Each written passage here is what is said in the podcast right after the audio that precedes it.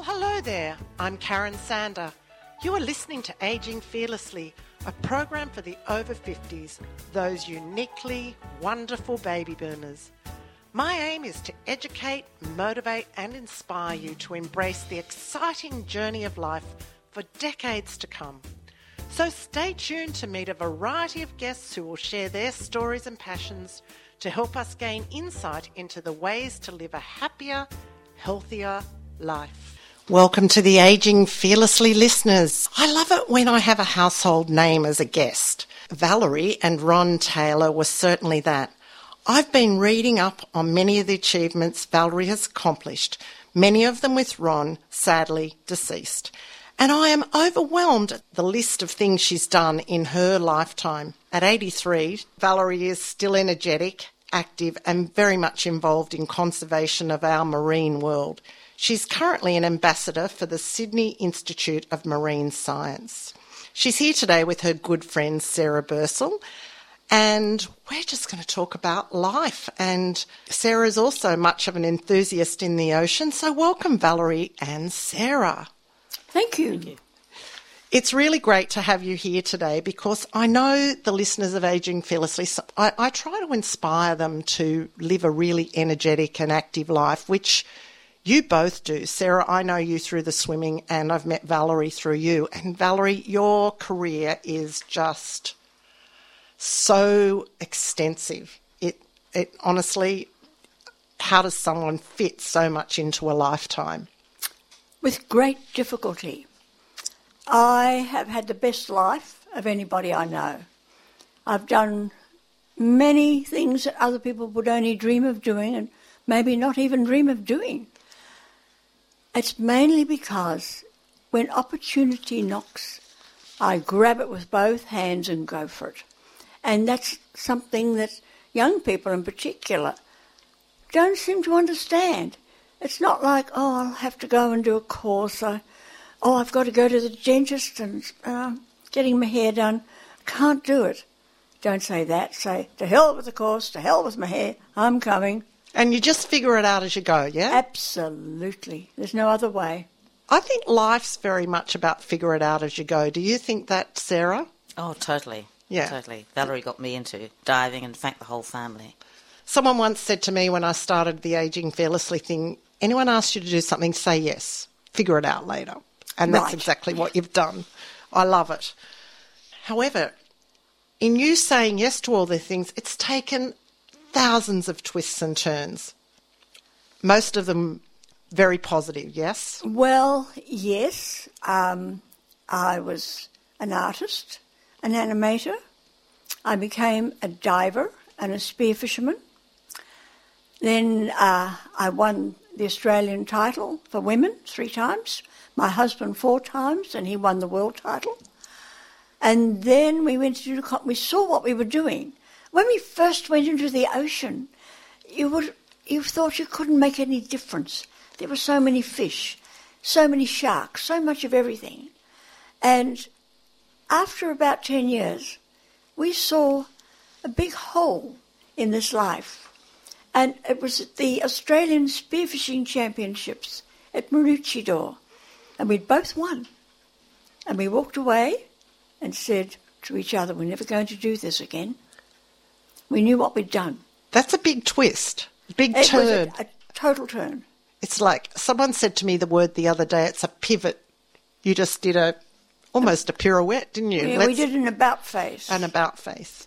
Didn't make us popular with the Spearfishing Association, but it led to being very serious about conservation. It taught me as a person that if you really believe that something should be done, really believe it, one person can make it happen. It's simple. I'll tell you how to do it. Oh, yeah, go right ahead. You get a good story. This is, I'm talking about the potato cod, the cod hole, first totally protected area on the barrier reef. You get a good story. You get good imagery. And you go on television. The imagery gets you on television. The story is second. And the biggest thing, you never tell a lie. Everything has to be a total fact. Because the opposition will lie. They'll lie like anything. And if they do it on television or radio when you're there, you've got them. You can, I say directly, you're a liar. So that was the start. The cod. Um, The cod was- hole, that's what you the call cod it? hole. The that, cod hole? That is what taught me, but that wasn't the start. oh, no, that wasn't the start. Oh So- no! Uh, the very first thing was the Australian sea lions. Then came the uh, grey nurse sharks, Yes. and there were various other small things like little patches here and there. A big one overseas at uh, the uh, Cocos Islands, and then I had had the shark finning stop there, and then uh, white sharks, then potato cod, and I just go on and on. I never shut up actually. Well, I think that if you have a story to tell, someone said something new the other day about two eyes to use to see and one mouth to speak with and use them. You know, it's really, and that's what you've done. You've used your eyes, you've seen what's out there in our world, and you're using your mouth and everything else to be a conservationist and to show the world what we actually have in our beautiful marine life, our oceans. Uh, Our beautiful marine life, which is disappearing at a rapid rate. I find it sad, very sad, that a child in school today, or even a teenager in their 20s, will never know what an incredibly rich marine world we had around Australia, or around the world for that matter, because it's gone. They'll only know what man has done to it. Now, they will go to the Barrier Reef and think it's wonderful. I go to the Barrier Reef and know how wonderful it was, and I don't go there anymore. It's sad. I'm really pleased this message is coming out. I don't think, as you say, a lot of people don't realise what we've lost. No, and saddest thing is that we're going backwards. I started on all this in the 60s, And we still haven't stopped. and we seem to be getting slower, cutting down more trees, taking more fish out of the ocean. What is it, Sarah? 10% of the tuna of the world are left, that's all? 10%? Is that terrible. right? Mm, terrible. Yeah. I guess you and Valerie talk about this sometimes because you catch up quite a lot. And Sarah's been lucky enough to dive with you. Yes, well, we go to uh, areas that have been protected. Yeah, and where, where might they be? They're protected. She's not telling us. No, it, too many divers there now because the rest of the world has had it. Indonesia, mm-hmm. Komodo Marine Park, Raja Ampat, a few protected areas north of Flores. Papua New Guinea, there's protected, totally protected areas there. And it's marvellous, it's wonderful. However, it's been Europeans who have caused this to happen, not the people who live there. But the people who live there benefit greatly from tourism. Diving Yeah. tourism is huge. and that's the the balance and where That's the balance. That that's we can't get it right so much about economics, yes? yes, I, I, you can go out and catch a beautiful big grouper and take it home and eat it and say, "Oh, that was lovely. We had a lovely night. We ate a grouper." However, alive in the ocean for years and years, it can give But- people pleasure just to see it. I learnt something about gropers the other day that they can turn from male to female. Of course. Oh my gosh, like So, so can parrotfish. So can, but most of the fish can. I'm just like I watch a lot of marine shows. I'm, I'm, I'm a bit of a Blue Planet fan, but you know, I watch it and I go, really? How clever! And they even change their colour and everything, and they do it quickly. um, there was a photo circling around that one of the swimmers took of a blue groper being eaten by a cuttlefish, and I was like, how can that cuttlefish get that groper? And it's it's Well, amazing. blue gropers, when they're female, are very small, and they're brown. Yep, and then they Uh, and there's quite a few of them. And there's one big blue guy, and he's the boss. He's the male. If something happens to him, and the females are still around, the apex female will turn into a male. She'll get she'll suddenly grow, get blue, and be a boy. Amazing. You've chosen some songs for me today, and all my guests choose songs. And the first song is Jaws, the theme from Jaws. I'd like you to tell us a little about that. Well, Jaws, it's an interesting story. We received a, a galley proof of a book written by Peter Benchley called Jaws and was sent to us by Richard Zanuck and David Brown. And they asked if we thought it would make a movie, and we both read it and said yes. So they got the rights to Jaws, and um, they were, had a already a young director called Steven Spielberg, who'd only ever done one film before. Steven was very, very smart.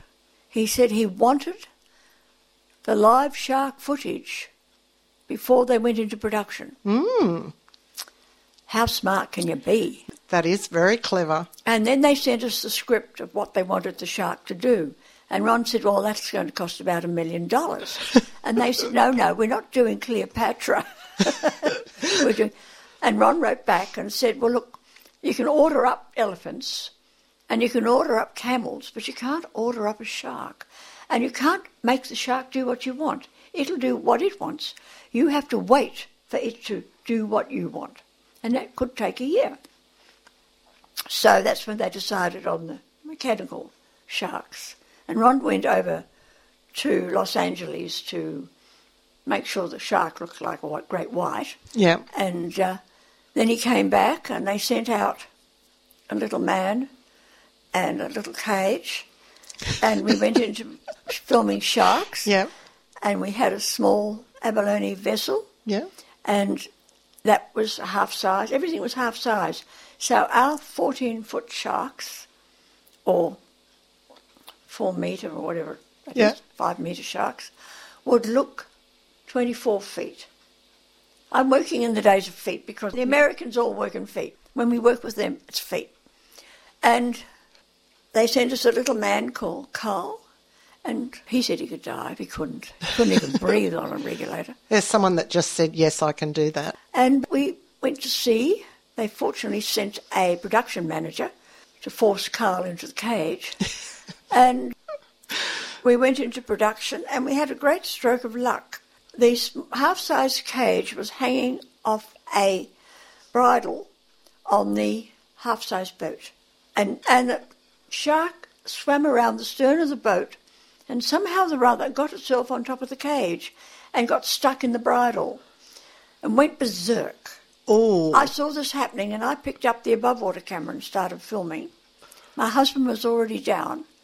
He started filming. The cage got stuck on the shark.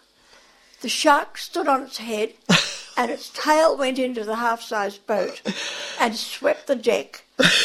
Rod, Rodney pulled the back, but the tail cut the hydraulic cables to the motor and red hydraulic fluid was running over the deck. There was a horrible cracking sound, and part of the, the Oh side God. of the boat and the whole winch and the bridle and the shark and the cage went hurling down, and Ron was filming, fortunately. Carl stood there and he looked down and he said, Am I dead? no. Is that my blood? no. It looks like my blood. Meanwhile, the cage and- and shark had crashed into the sand right next to Ron. The cage came off, but he couldn't see much because the sand was stirred up.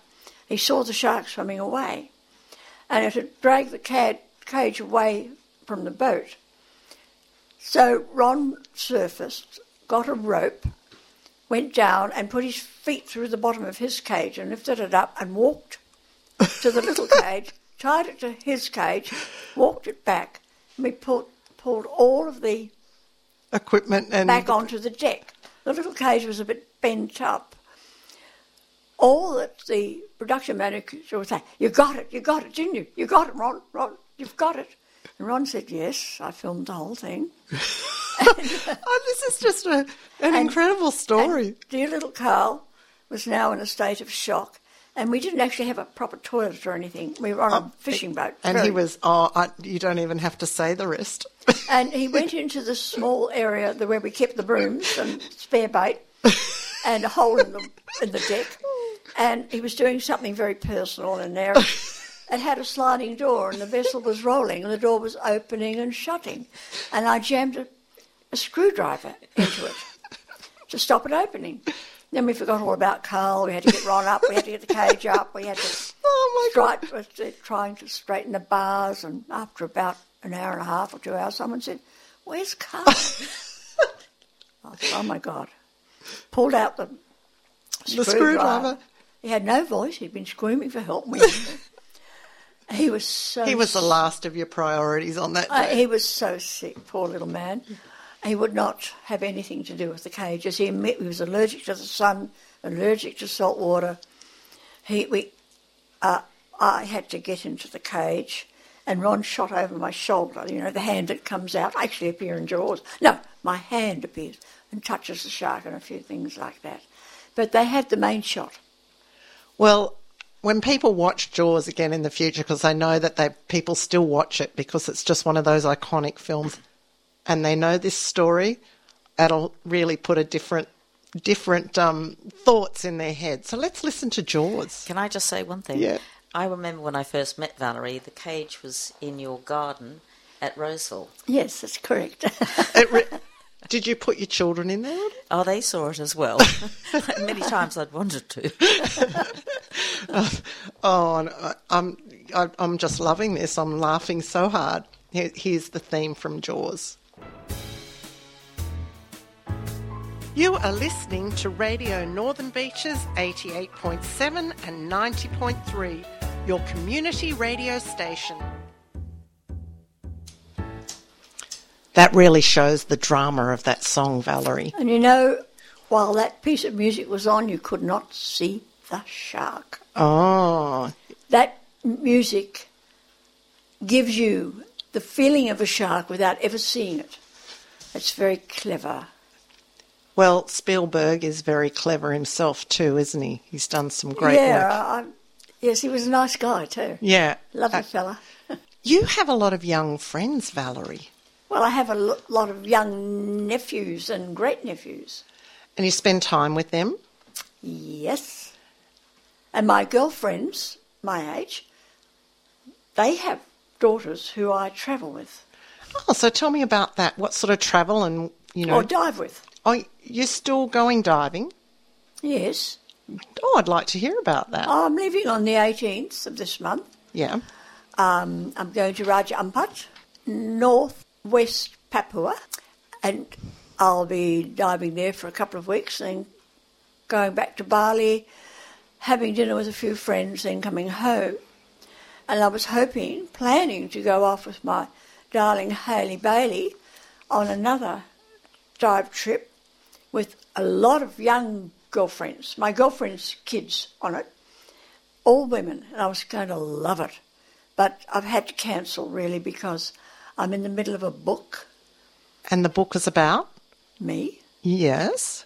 and I've been paid handsomely for the story, and they have a writer, but it's actually written, I write, and it'll be international. It's going to be published by Hachette, which is a French company, Yeah.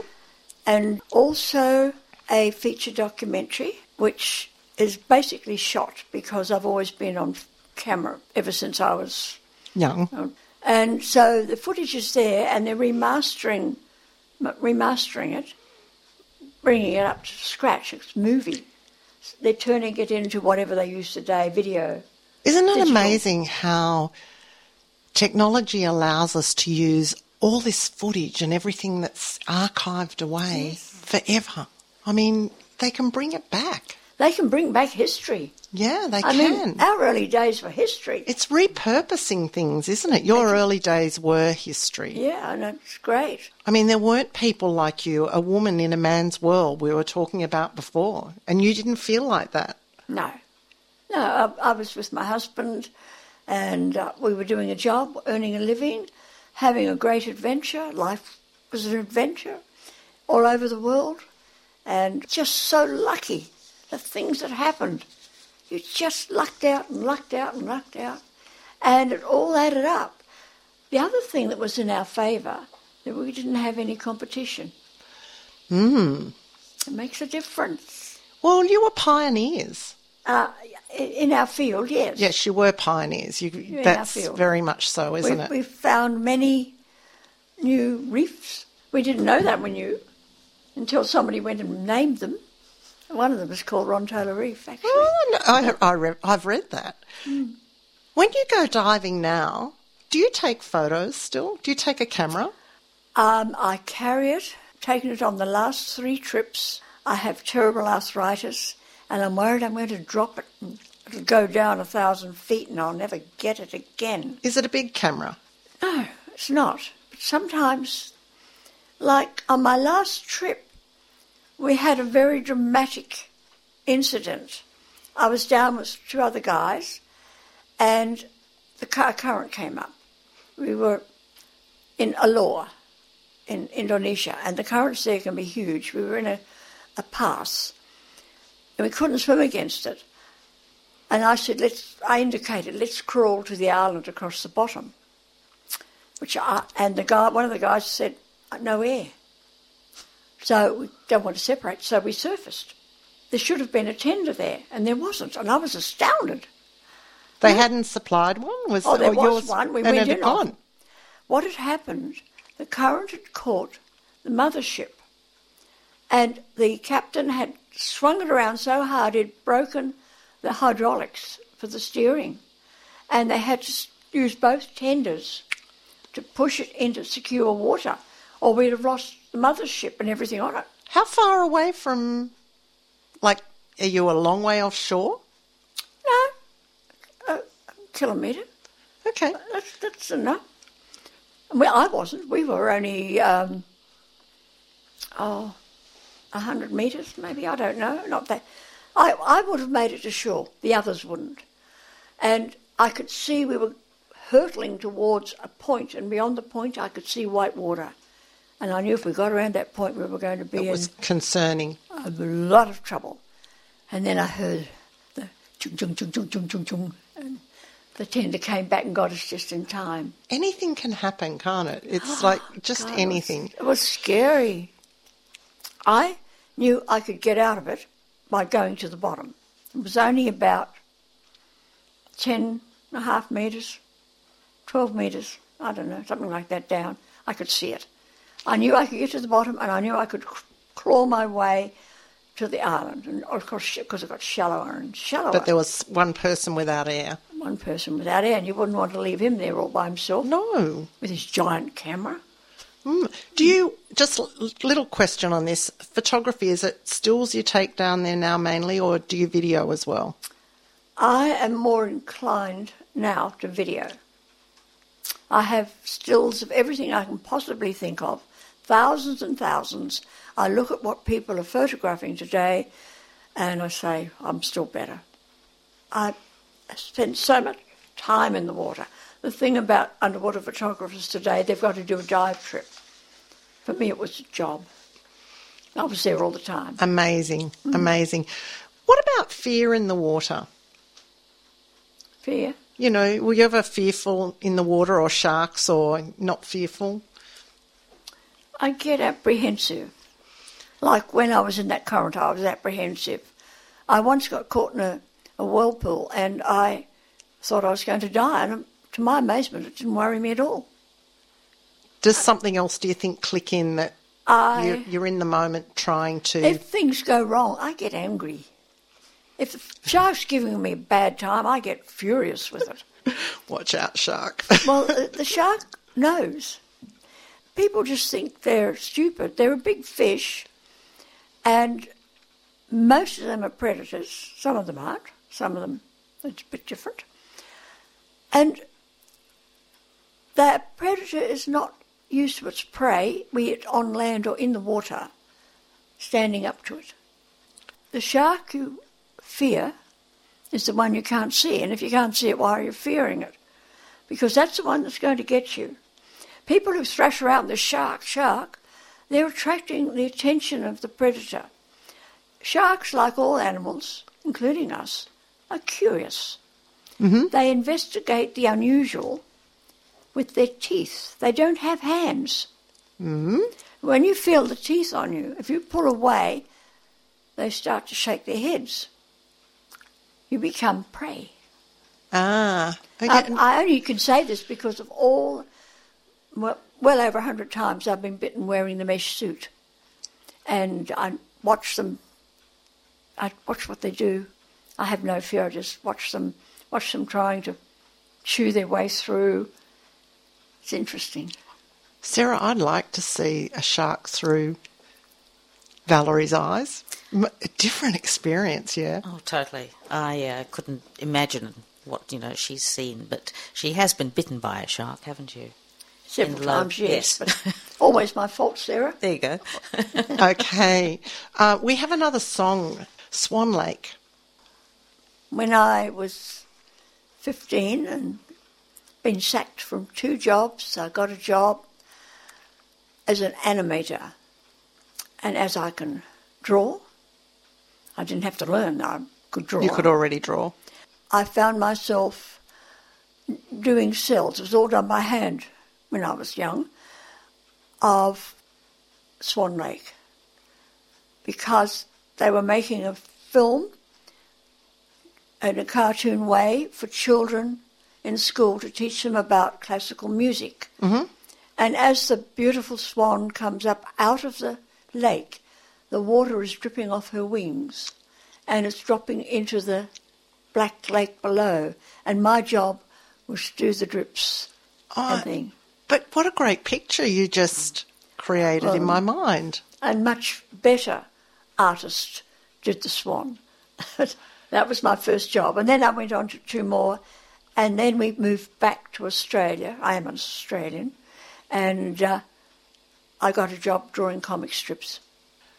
Well, I haven't got an artistic drawing bone in my body, but I know that you're very much into art. So let's listen to Swan Lake.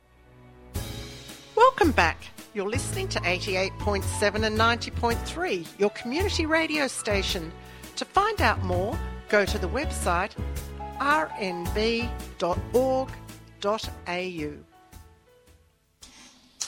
I'm speaking today with Valerie Taylor and Sarah Bursle. And Valerie, Swan Lake, that one job you were just telling me about, what how did that change your life? It gave me a love of classical music.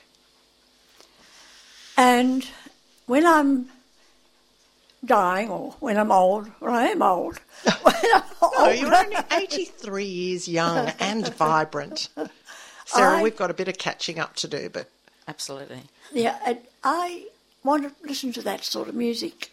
It takes me on a journey, and I see a picture. There's another piece of music, classical music, that whenever I hear it, I see a gypsy cart going along and going into the distance, and I don't know what it's called, but I hear it frequently. Yeah, I.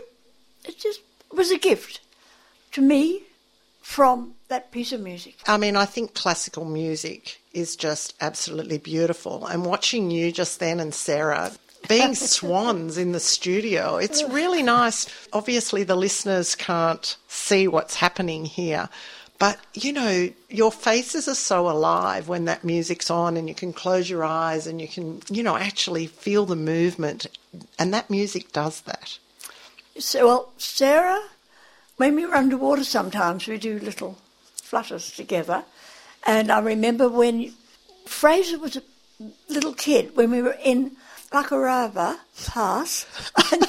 Oh, my goodness. I'm, gonna, I'm actually going to cut that out. No, I'm not. No, you're not. uh, South Fakarava in the Tuamotus in French Polynesia. And Fraser was decompressing after we'd been with all those hundreds of sharks. This little boy, and I went up to him and I did that, and he went like this. Quick, happy flight. And he hung onto the rope again because he was decompressing. And a- another shot, which nothing to do, was of her son. and he's sitting there, and there's hundreds of sharks, and they're potentially dangerous. They're everywhere, all around us. And one bumps his leg. That's right. Real it's Fraser's Really? leg. It's on film. One Oh, bumps his leg. oh my goodness. And it just turned away. What sort of shark was it, Sarah? A grey reef. Oh, I uh, I can remember the man mo- moving him on the film. Yes. Just yeah. Yeah, moved him away. Yes, moved him in front. Oh. he went in front of Fraser. Um, Other than experience, so I want to come diving with you, and I can't dive, but I'll have to go and learn, I think. Well, you better be quick. I'm leaving on the 18th. Oh, well, can we go a little bit later? Another I've time. cancelled that trip. Oh, well, Yeah. next year. Challenges at your age. What challenges do you find as an 83 year old who's had and is still having a very active life? Arthritis. It's destroying my physical ability. It's oh. everywhere. And it's inherited. My mother had it. My grandmother had it. I have it. My brothers have it. And it's destroyed my hands for, I can't close the left one, and for holding the brush and the pen because I love to paint. And it, I can't write as beautifully as I could. Every now and then when I'm drawing, suddenly it, my hand jerks and I get this horrible line going in the wrong direction. How do you deal with that? Do you I- still I- get frustrated? Or do you just I hate it. you hate it? But it's old age and it's a disease everybody's going to get, not necessarily arthritis, but old age. And I deal with it as best I can. I love gardening, mm-hmm. doesn't stop me gardening. Love growing things. Love painting and drawing and writing and reading and. she has a trouble. She has trouble opening the um, bottle top for the wine. Yes. drink. Oh, Yeah, that's when- a shame, when- isn't it? so it sits on the shelf and doesn't get drunk. No, no, no. Sarah visits. Sarah has very strong hands, and Sarah's a brilliant cook. I love to go around there and eat, Sarah's just a brilliant host. Isn't she? Turbo's a brilliant host too. Her oh, dog. he's a lovely dog. Oh, you've seen Turbo. Oh, I see He's Turbo. gorgeous. I see Turbo regularly. Turbo's he's, He's very much he's, human. he's Yeah. manly. He's hmm. part of manly. Everyone knows Turbo. he's a It's- beautiful. Turbo hosted a party recently. Did he? yeah, Turbo had a party, didn't he? Was that the New Year's party? Yeah, yeah, that was Turbo's party. You were there, Sarah. Uh, I, I was there for stayed for about an hour. Uh, I I think ate everything I could. Yeah. I, well, I think I got there after you because I was running late that day, but it was Turbo's party, not Sarah's. well, Turbo greeted everybody. Turbo tried to eat everything. he does, always does. the camembert. Uh, how do we educate the youth of today about our oceans? That's a very good question. The best way to educate anybody is by experience, but you can't take a million children into the ocean and give them experiences.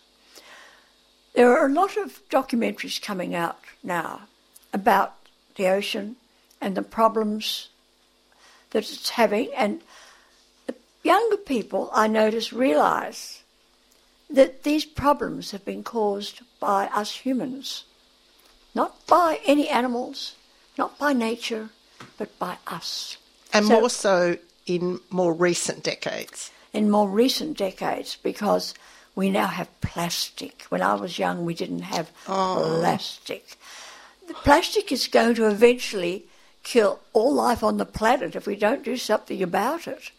It's a terrible thing. We now have plastic microbeads in everything we eat, in every fish, in every shrimp, everything. Who knows how that'll end up? I don't know. I won't be around. I've had a life during the best time on the planet. I agree with you. I have. We had enough medicine to attack killer diseases. We had aeroplanes to take us to wonderful places.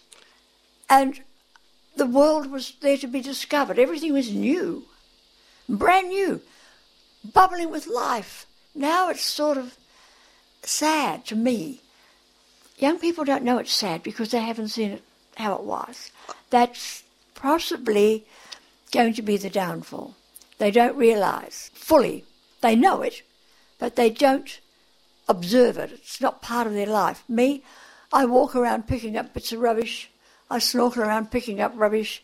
I put my plastic here and my cardboard there and everything. I, I do all that. It's important. And if, even if we all did it, in the long run, I don't think it's going to help. No. I have to tell you something funny I saw in the ocean today, Oh, and I couldn't get down deep enough to get it. At the point, a pair of black Bonds undies. oh, And I thought, there's a bit of black plastic, I'll get it. And then it said Bonds. I realised someone was naked. well, maybe you wanted the undies for yourself. I don't know. I thought about bringing them in and going, is anyone missing something? if there's a pair of black Bonds undies in the ocean, what can't you find? You can find anything that's rubbish. Last year, I went by vessel across the Pacific from Fiji to Tahiti. I did that trip in the early 70s, 1975. I went to islands that we had been to that were pristine. You couldn't, and you couldn't see the beach for plastic. It's everywhere. And it is mostly Asia that throws it in. All their garbage is put in the ocean, out of sight, out of mind. They throw bombs in the ocean to kill the fish. That kills everything, but that Yep. doesn't matter. It kills the future fishing for their village, but they don't seem to care. We can't control the population. We just think maybe we can, we cannot. We're flat out controlling ourselves. There's some very, very good points you raise there. And hmm. in the late 70s, I was working on a cruise ship. Where do you think the rubbish off that cruise ship went every Straight night? into the ocean. In blue plastic bags over the back of the ship. That's exactly right. Where is that now? Because most It- of those. It's all there. Yeah, all exactly. there. It's None all of it's there. gone in- and you think of how many cruise liners were going around the ocean with a thousand plus passengers on board and how much rubbish, and they never brought the rubbish back to shore. They do now. They have to. They have to. If you got up at four in the morning and went to the back of the ship, you would see the and you rubbish see going the off the deck. going off into the distance. Yep. In Indonesia now, the Seven Seas, which is a family dive boat, and we go ashore to have a barbecue or drinks on the beach on these uninhabited islands. Mhm. Mark now sends his crew in to clean that area of beach, Before you go in. and he sends it in them black plastic bags, which they fill, and he stacks them up the top of the on the roof of the, the vessel. That is so sad. These are big islands. No one lives on them because there's no water, and he has to clean the beach to make it suitable for his customers because he runs a dive boat.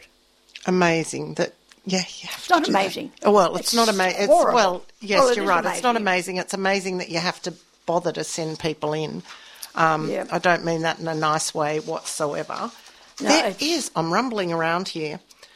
You've chosen another fantastic song from the wartime. There'll be bluebirds over the white cliffs of Dover.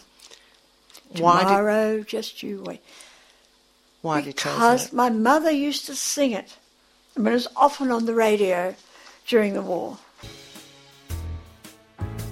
You are listening to Radio Northern Beaches 88.7 and 90.3, your community radio station. I'm in the studio with Valerie Taylor and Sarah Bursle. This is a question for both of you. Valerie, you've been to some amazing places in your life. Is there one particular place you'd love to go back to and spend time? I have to think about that. Me too. Do you? Is yeah, there- I have to really think hard.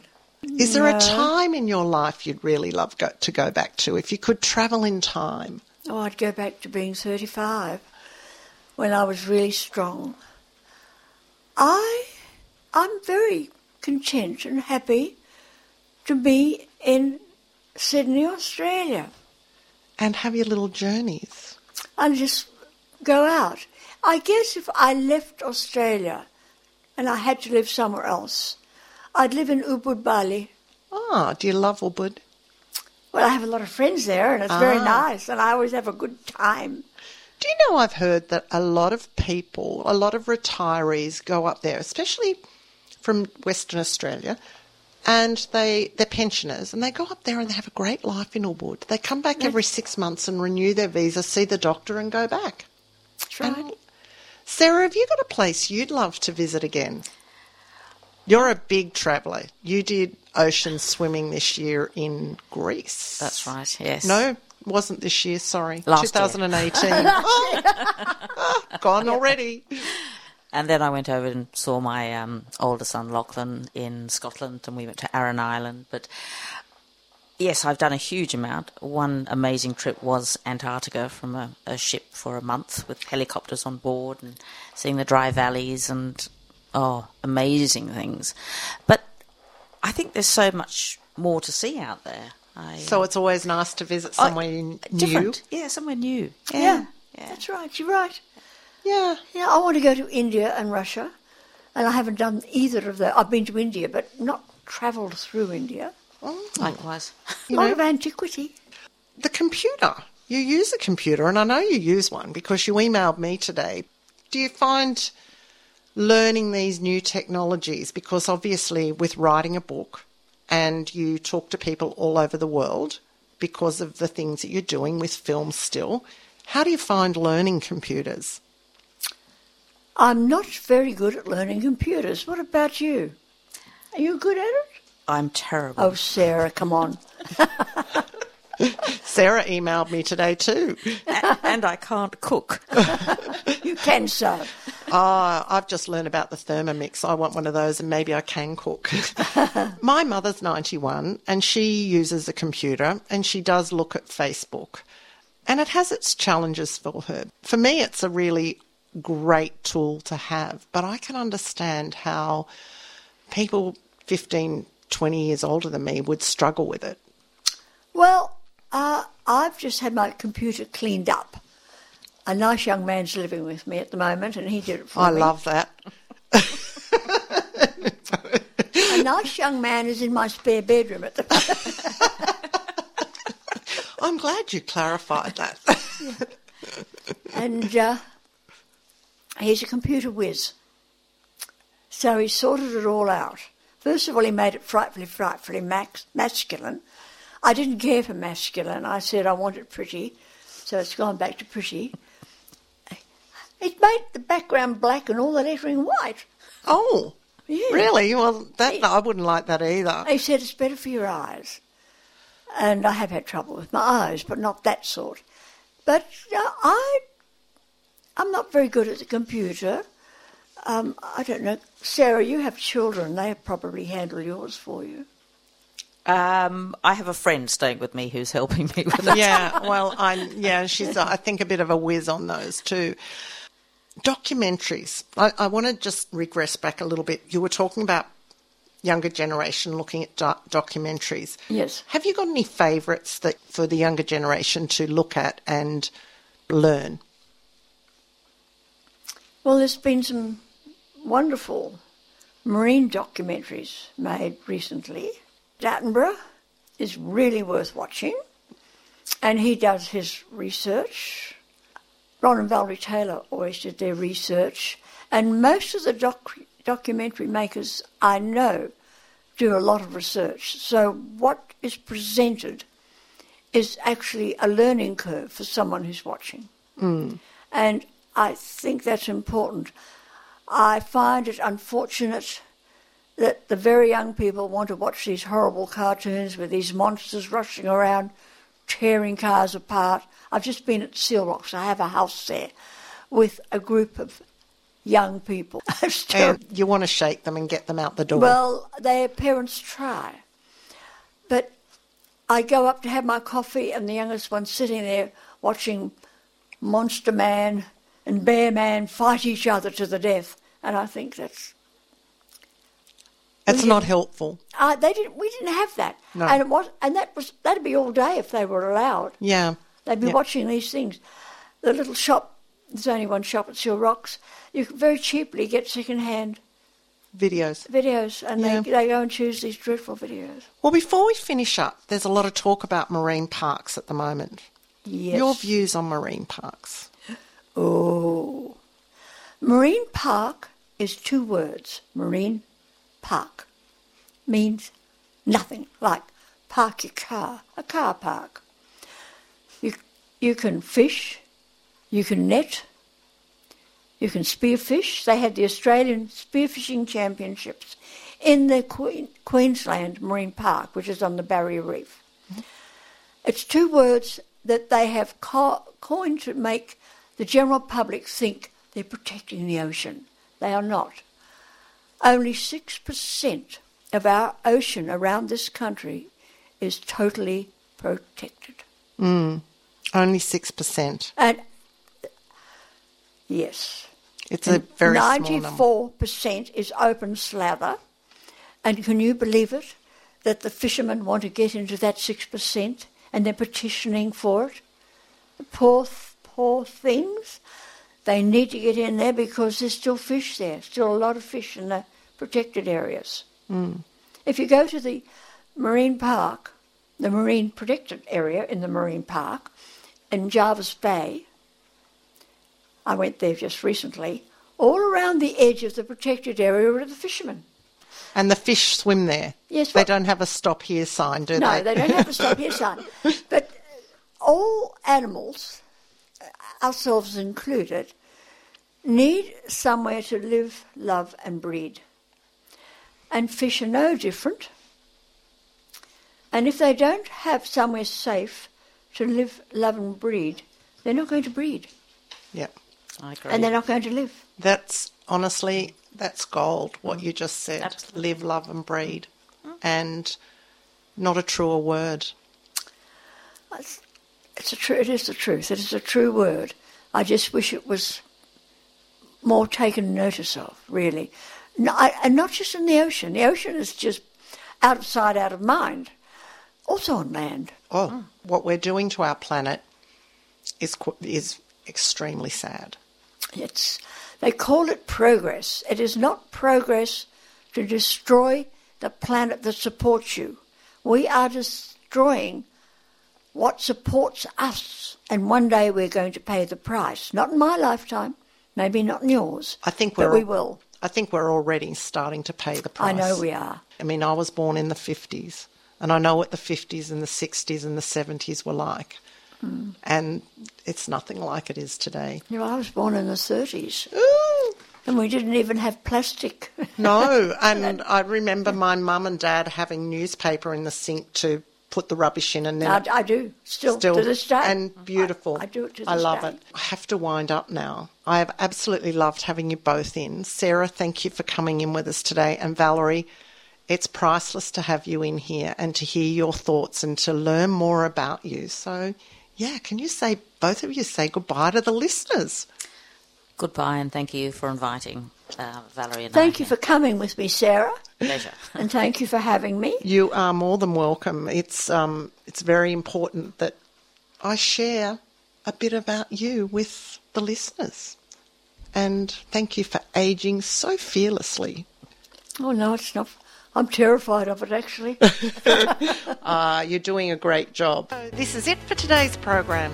It's time to say cheerio to the wonderful Northern Beaches community. Join me next week for another episode of Aging Fearlessly. And now for a song written by Nick Howard, especially for the listeners. This is Karen Sander. Have a fantastic week. And remember, aging is inevitable and growing old is a choice. The sun is shining bright outside. There's a sparkle in your eye. It's not all nine to five, it's a wonderful life. Let's go and climb mountains high, swim across oceans